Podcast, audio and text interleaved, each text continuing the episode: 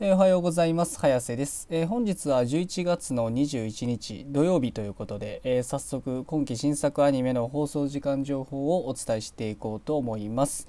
えでは一つ目の作品に行こうと思います、え D4DJ ファーストミックス4話。えこちら3曲放送予定がありまして、えテレビ山口にて25時34分から宮崎放送にて24時58分から RKB 毎日放送にて26時からの放送予定となっております。えーお次が「マガツバールハイトゼルスト」6話、えーこちら1曲放送予定がありまして、えー MBS にて27時8分からの放送予定となっております。えーお次は「ご注文はうさぎですか？ブルーム」7話えこちら5曲放送予定がありまして、え ATX にて21時30分から東京 MX にて22時から BS11 にて22時からサンテレビにて22時30分から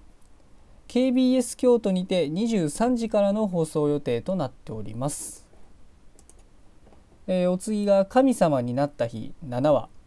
えーこちら6曲放送予定がありまして、えー東京 MX にて24時から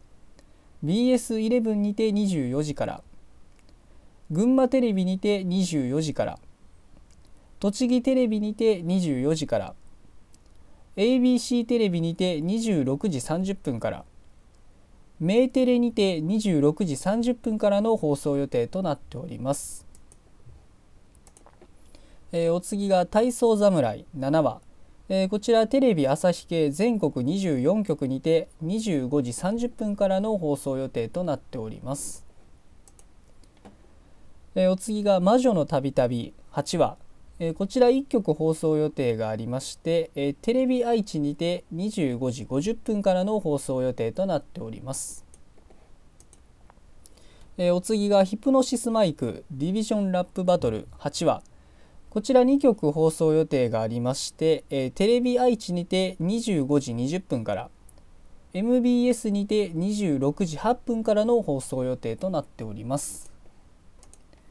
えーお次ダンジョンに出会いを求めるのは間違っているのだろうか。38話えーこちら1曲放送予定がありまして、えー ATX にて23時30分からの放送予定となっております。えーお次が汎用の夜叉姫8話、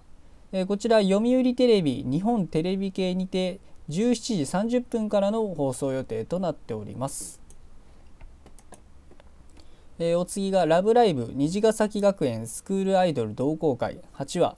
えこちら3曲放送予定がありまして、え東京 MX にて22時30分からサンテレビにて23時30分から KBS 京都にて23時30分からの放送予定となっております。えーお次が「戦欲のシグルドリーバー」8話、えーこちら5曲放送予定がありまして、えー東京 MX にて23時30分から栃木テレビにて23時30分から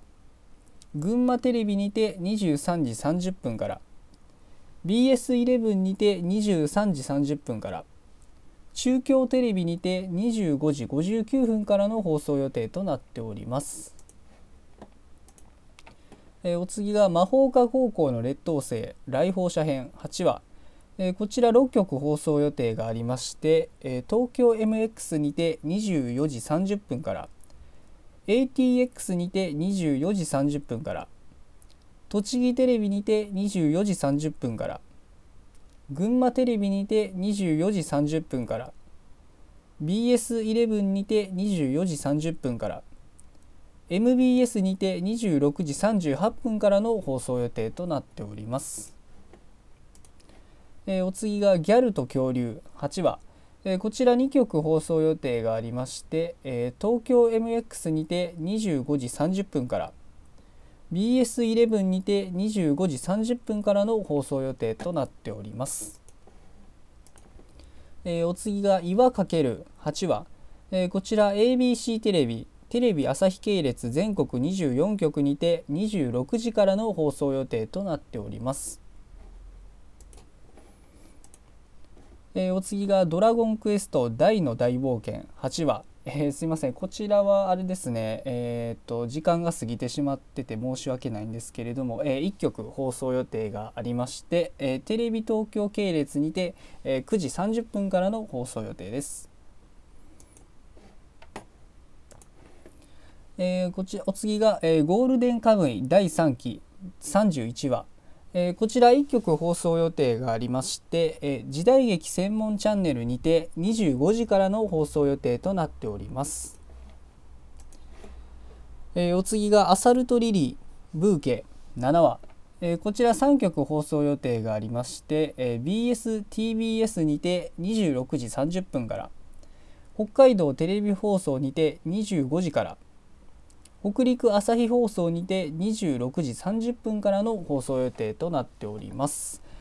えー、まあ今日の作品は以上なんですけれども、えー、まあそうですねやっぱり注目の作品個人的にはやはり「ラブライブ!」かなということで、まあ、前回はねあのこの絵かなたちゃんの回ということだったんですけれども、まあ、あれですね妹のねはるかちゃんと、まあ、お互いがねあのお互いを思うがゆえのこうすれ違いといいますかね。まあまあよくある話なんですけれども。まあやっぱりねまあ